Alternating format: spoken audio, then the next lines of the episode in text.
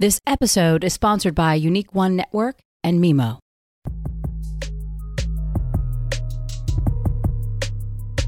You're listening to On Purpose with Tyrone Ross, brought to you by the Coindesk Podcast Network. This show is for advisors by advisors on all things crypto, and we appreciate you.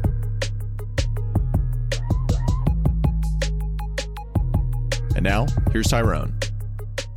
All right, welcome back to this episode of the On Purpose podcast. I am your exhausted startup founder, host Tyrone Ross. Got my yerba mate tea here for my voice and my energy levels to bring on my good friend Kevin Kelly from Delphi Digital. How are you, sir?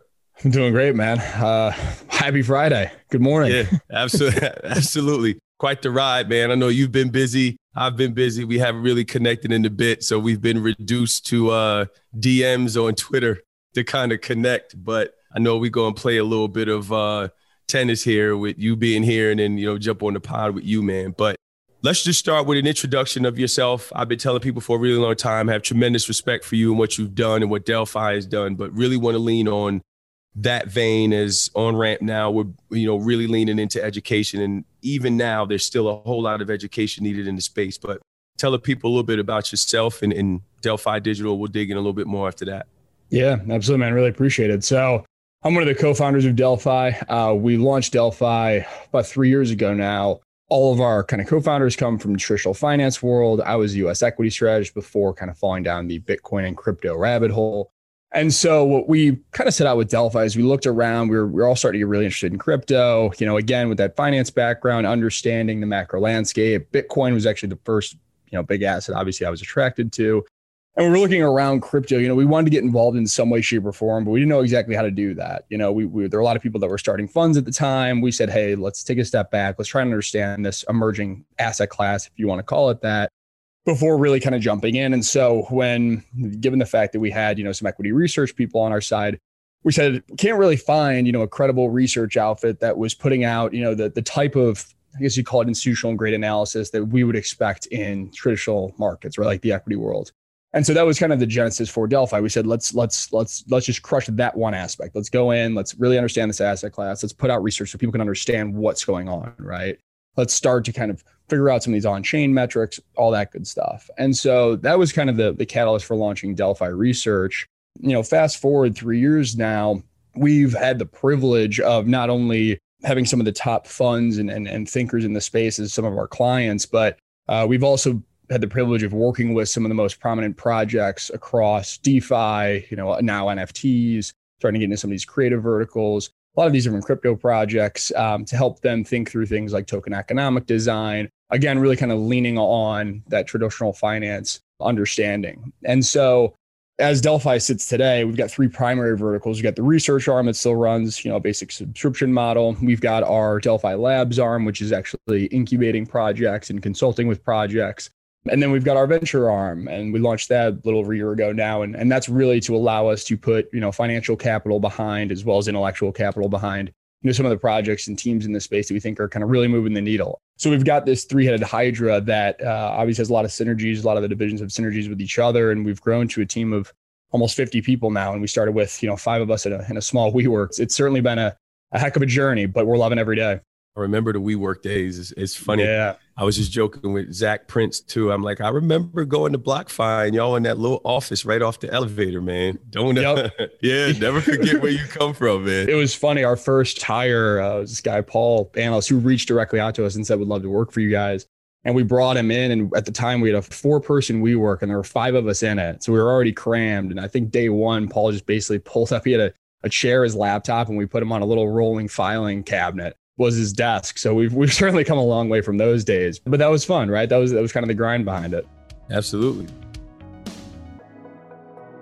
There's so many blockchains and NFT marketplaces these days, and none of them work together.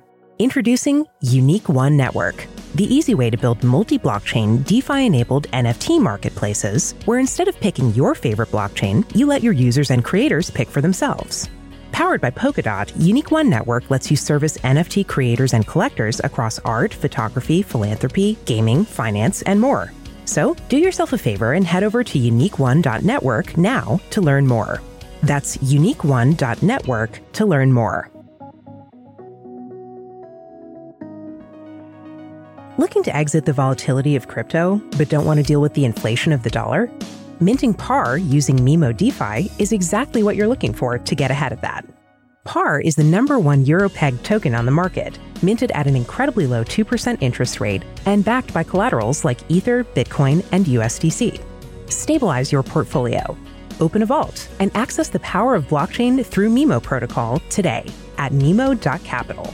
That's Mimo, M I M O, dot capital.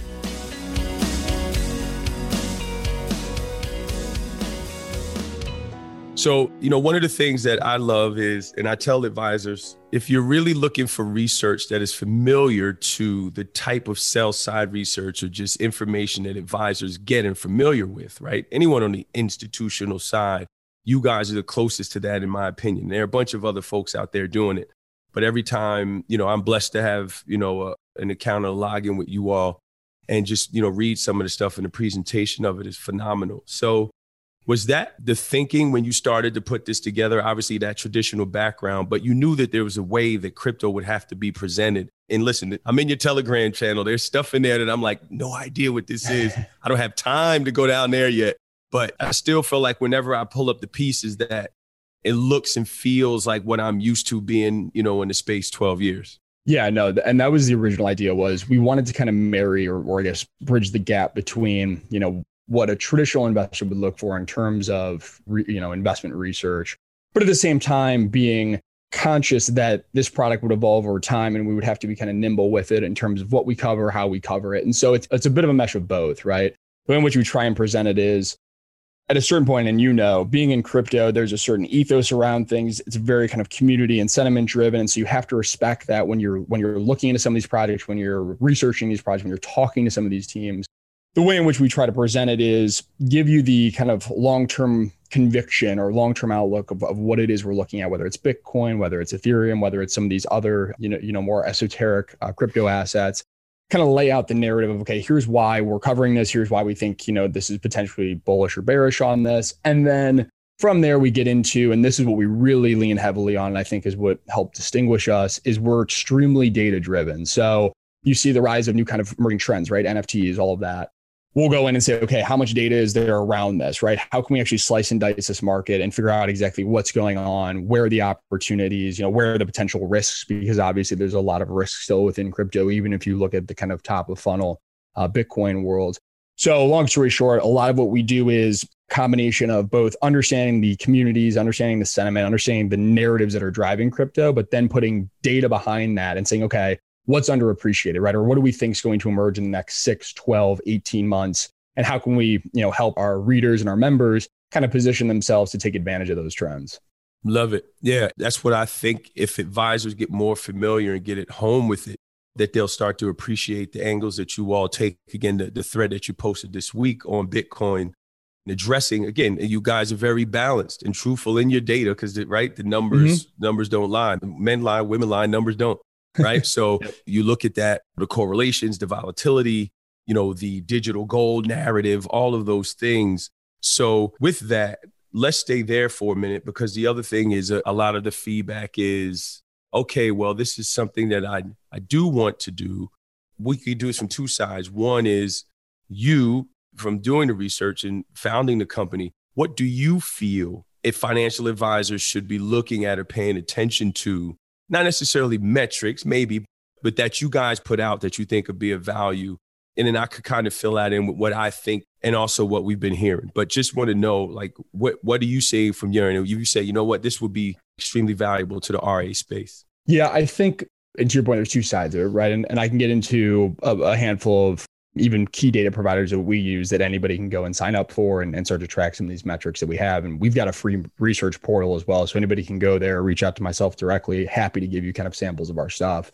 A lot of what we're trying to do at the end of the day is educate, right? Uh, that, that's a majority of our job at this point is educating our both ourselves and then trying to convey that to our, our client base or our member base. You know, one of the things I think is important, and this is, you know, not to sound preachy or long-term focused, but I do think that having a, a really strong long-term outlook, right? And not strong in that, you know, you have steel feet and your conviction is never going to change, you know, when new information comes in, but having a clear idea of where you think, at least directionally, the world is kind of going, right? From a macro perspective, in my opinion, is one of the most important things when it comes to understanding Bitcoin and then getting into crypto as well, right? And some of the crypto assets trade um, at this point, you know, don't necessarily even trade with high correlations to Bitcoin because you're actually starting to see some dispersion in the market where healthy projects that come out and are actually showing impressive fundamentals and growth will trade as they should, right? It's not just one kind of market at this point, which is really exciting to see as this market matures.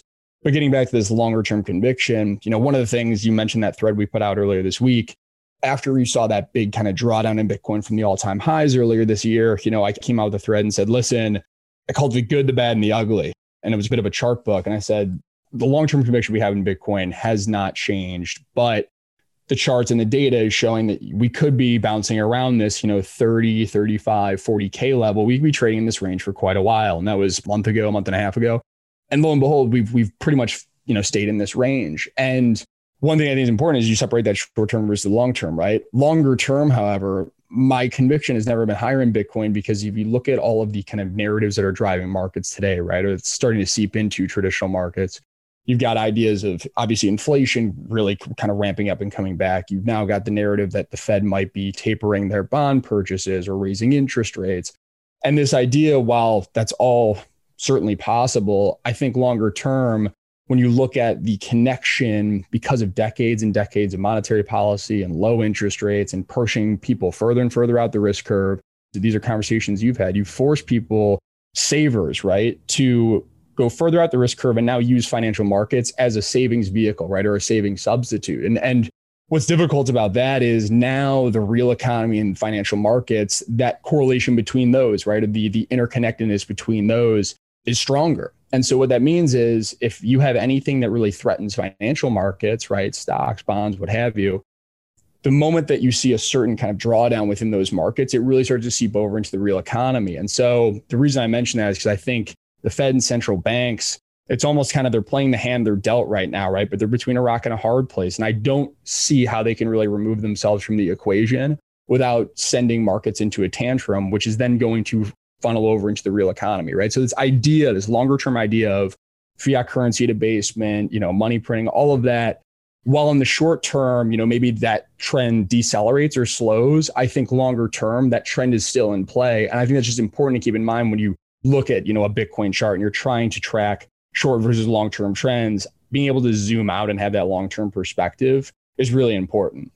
Great feedback and points there because I do think again the conversations that we've had and looking and advisors that are getting questions from clients and listen, there are I think Novogratz said 4,000 advisors at Morgan Stanley that have been trained right of their 12,000 to make Bitcoin available to their clients. There are 100 billion dollar RIAs that still aren't at the starting line with this. It is fascinating times that we are in everyone is looking at it as I say long dated call option on the store value. Mm-hmm. The digital gold thing, I'm a little iffy on, but that's just me. Everyone that we talk to is a long term view. One of the things for me is okay, well, now we can't use discounted cash flows or the capital asset pricing model here or all of these different things. How do we get advisors to say, okay, this is a network, it's a monetary network. How do you find value here? So I think not to give you homework because you guys do everything, but it'd be really cool to see, as we were saying before we started recording, is these observable metrics, as I call them, right? Mm-hmm. Network transaction value and you know daily active accounts and addresses rather and, and things like that. I think where advisors will be able to look that up on chain data and realizing like this is auditable. So is that something that you think would be valuable as well? Because I think from what I'm hearing, what I'm saying, I do get the nod and agreement that that could be something that they would find valuable. Yeah, definitely. Two things I want to hit on there. One, to your point, the on-chain metrics and, and what I love about this space and being, you know, research analyst in this space is it is audible to your point, right? A lot of this data is readily available. Now, being able to pull or query that data isn't necessarily easy. And so you've got a handful of providers that we use literally on a daily basis. Dune Analytics, Glassnode's a big one, especially for yeah. Bitcoin on chain data. They've yeah. been tremendous and looking at these things and, and, what we try to do with our research is okay how do you actually how do you use these on-chain metrics and look at holder trends and the amount of transactions that are happening how do you actually use these to not just predict where price is going but get an understanding of what's happening within the bitcoin market right why are things happening the way they are right why do we see a large drawdown from 64K to I think it's trading right around 32 today, right? Basically got sliced in half. We look at things like open interest and how much leverage is in the system because again, you have these permissionless networks and you have a lot of we'll call them centralized exchanges that operate in the gray area, right, for lack of a better word, that allow you to take on a lot of leverage. So if you're retail, right, and you're coming in and you're levering up your positioning, knowing how much leverage is in the system can also help you kind of prepare for big drawdowns or to the flip side, you know, big, big upward movements. So the first part is yes, the on-chain kind of data is really, really important for understanding this. And there's a lot of great providers out there now today that you can literally sign up for and start to do, you know, your own homework, your own due diligence on this. The other point that that you brought up that I think is also really important to hit on is we try and take a very pragmatic view of Bitcoin and the crypto market, right? Yes, we buy into the long-term thesis. Yes, you know, we've fallen down the proverbial crypto rabbit hole. But at the end of the day, if you look at something like Bitcoin, right? This concept I mentioned, you know, broad-based fiat currency debasement and, and all these kind of bigger, you know, buzzwords or terms, the narrative that sets up Bitcoin's long-term success, what we think will be its long-term success, isn't necessarily just isolated to Bitcoin. And what I mean by that is starting points are really important here, right? So monetary debasement not only should boost you know the price of bitcoin but it also is going to be a tailwind for things like precious metals gold also equities right if there's some scarcity that in that sense and these risk assets and so that's not to say that the S&P 500 can't continue to break new highs. I can't say that gold can't, you know, get back up above 2000 an ounce and probably even push, you know, well above that the point that we take with Bitcoin is it's the most levered bet on this monetary debasement theme. And so the amount of capital that it takes to really push and move the needle with Bitcoin is a whole lot less, right? So 10 years from now, I'm sure the market will be, the, the stock market's going to be up, right? I'm sure gold's going to be higher.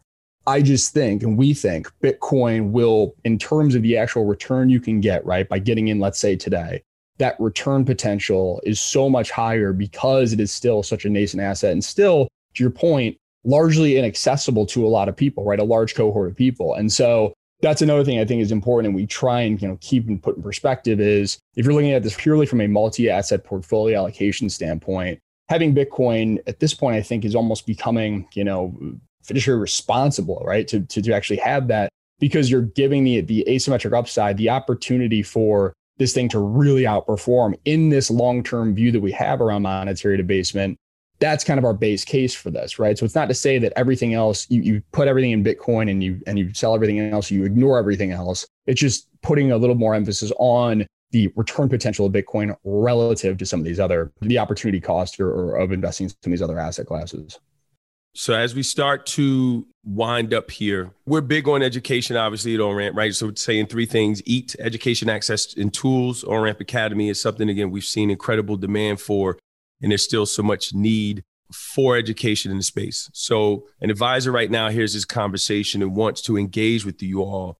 Is there like some bare bones, basic stuff for tools that they can get access to until I drag you guys into OnRamp Academy? Yeah, no, absolutely. So if you go right to our website, delphidigital.io, we've actually got, and you click into our members portal, we've got a free members portal where we've some information, some reports that are kind of in the weeds to your point. So that might take a little bit of, uh, of learning ahead of time. But we do have, you know, some primers on Bitcoin, Ethereum. We put out these long form reports that a lot of them, you know, a couple of them are a year, maybe even two years old, but a lot of our conviction around why we started to cover this space is still there. So yeah, to answer your question, long story short, we have a, a ton of free information and, and, free access to that. And anybody who's looking to get more in the weeds around this stuff, we've got our own podcast. So we yeah. are bringing in a lot of a lot of people that are working in this space to try and understand again, you know, what they're working on, how they're kind of building towards this crypto future. But also reach out directly to us. All of us co-founders, all of our analysts, we're all on Twitter. DMs are always open. You know, we, we love talking to people about this stuff. So, you know, don't hesitate to drop us a line. Yeah, I will tell everybody, the whole team over there, I'm a big fan of. They're incredibly smart and they do answer DMs. So, yeah, DM. So awesome, man. Before we go, I think let's just end here in, in your perspective of the space as a whole, not necessarily Bitcoin, not necessarily DeFi, but the next 12 to 18 months. What does that look like for you? Not price action, but you could see some momentum picking up here just of the announcements and the banks and the, you know the family offices and the folks that are really starting to engage. Ray Dalio keynoting at Consensus, right? Like we're turning the page here. So what does the next you know 12 to 18 months look like before we let you go? I think what's most exciting to me right now about this space, right? And this is going to be a, a maybe even a bit contrarian because it doesn't have to necessarily deal with the institutional side of investors coming into this.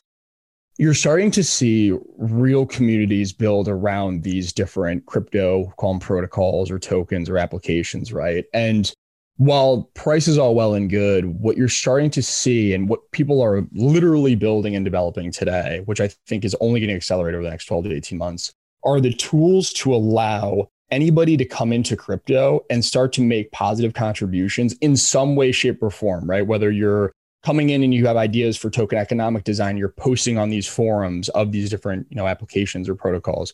Whether you're coming in and you're able to serve as a moderator, right? Because maybe you're just starting to get your feet wet, but you want to be actively participating in these groups and these communities the tools are being built so that anybody can come in and do that. And what I think is really exciting about that is you and I have talked about this a, a ton offline, but this widening wealth inequality gap, right? Which only really kind of got worse because of COVID, right? I don't want to get into that side of things, but let's just yeah. say this is where we are today, right?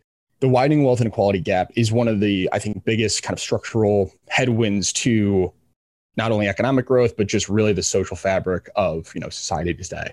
And what crypto is going to allow and is starting to allow is for anybody to come in, start working on these protocols and start to work and build wealth in a way that is very difficult in the, we'll call it traditional kind of corporate sense, right? So we know that capital builds wealth, labor doesn't build wealth, right? And if you can come in and start working with some of these, these project teams and contributing and getting paid in a capital asset, right? That you again are contributing to and you're getting paid, let's say in tokens, but you're you have high conviction in what this team is building and you're right there at the forefront helping them kind of bring these things across the line i think that is extremely exciting because then when you talk about what the future of work looks like right and this is more kind of five ten years down the line i think the future of work is going to be entirely revamped and the tools and the infrastructure that's needed to support that type of kind of remote work is being built almost hand over fist today in crypto right? And it's very early stages. We're just starting to see this kind of sprout up but that's really honestly what long term makes me super excited about being in this industry. Throwing chum in the water, bringing up wealth and equality at the end of the podcast, man. We could go another. I just want to keep talking to you, man. That's all it was. I know, man. This has been awesome. So before we go, best place to reach you, to reach everyone, uh, you know, over at Delphi, hit them with it. Where should they go? Yeah, we're on Twitter, Delphi underscore digital. Uh, DelphiDigital.io is our site. You can reach directly out to us there. Myself, I'm on Twitter, LinkedIn, all that good stuff. Kevin underscore Kelly underscore Roman numeral two is my Twitter handle. But yeah, feel free to reach out, DM, whatever. Awesome. You guys know the drill. If you made it this far to the podcast, when you log off here, please go to nokidhungry.org.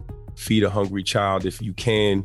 And whatever you do in life, make sure you do it on purpose. And oh, by the way, Bitcoin for Advisors, October 6th, I believe. I think it's October 6th. We live in NYC. So come out, chop it up with us. I think Mr. Kelly will be there. If not, we'll confirm yes, him and get him there. So y'all mark that down October 6th. But go to nokidhungry.org, live life on purpose. Mr. Kelly, I appreciate you, man. Look forward to seeing you in person very soon, sir. I appreciate you too, sir. Have a great one. You've been listening to On Purpose with Tyrone Ross. This episode featured Tyrone Ross with guest Kevin Kelly. The show is produced and edited by Michelle Musso with announcements by Adam B. Levine and additional production support from Eleanor Paul. Our theme song is Lambo Dreams. Have any questions or comments? Send us an email at podcasts at coindesk.com or leave us a review on your favorite podcast player. Thanks for listening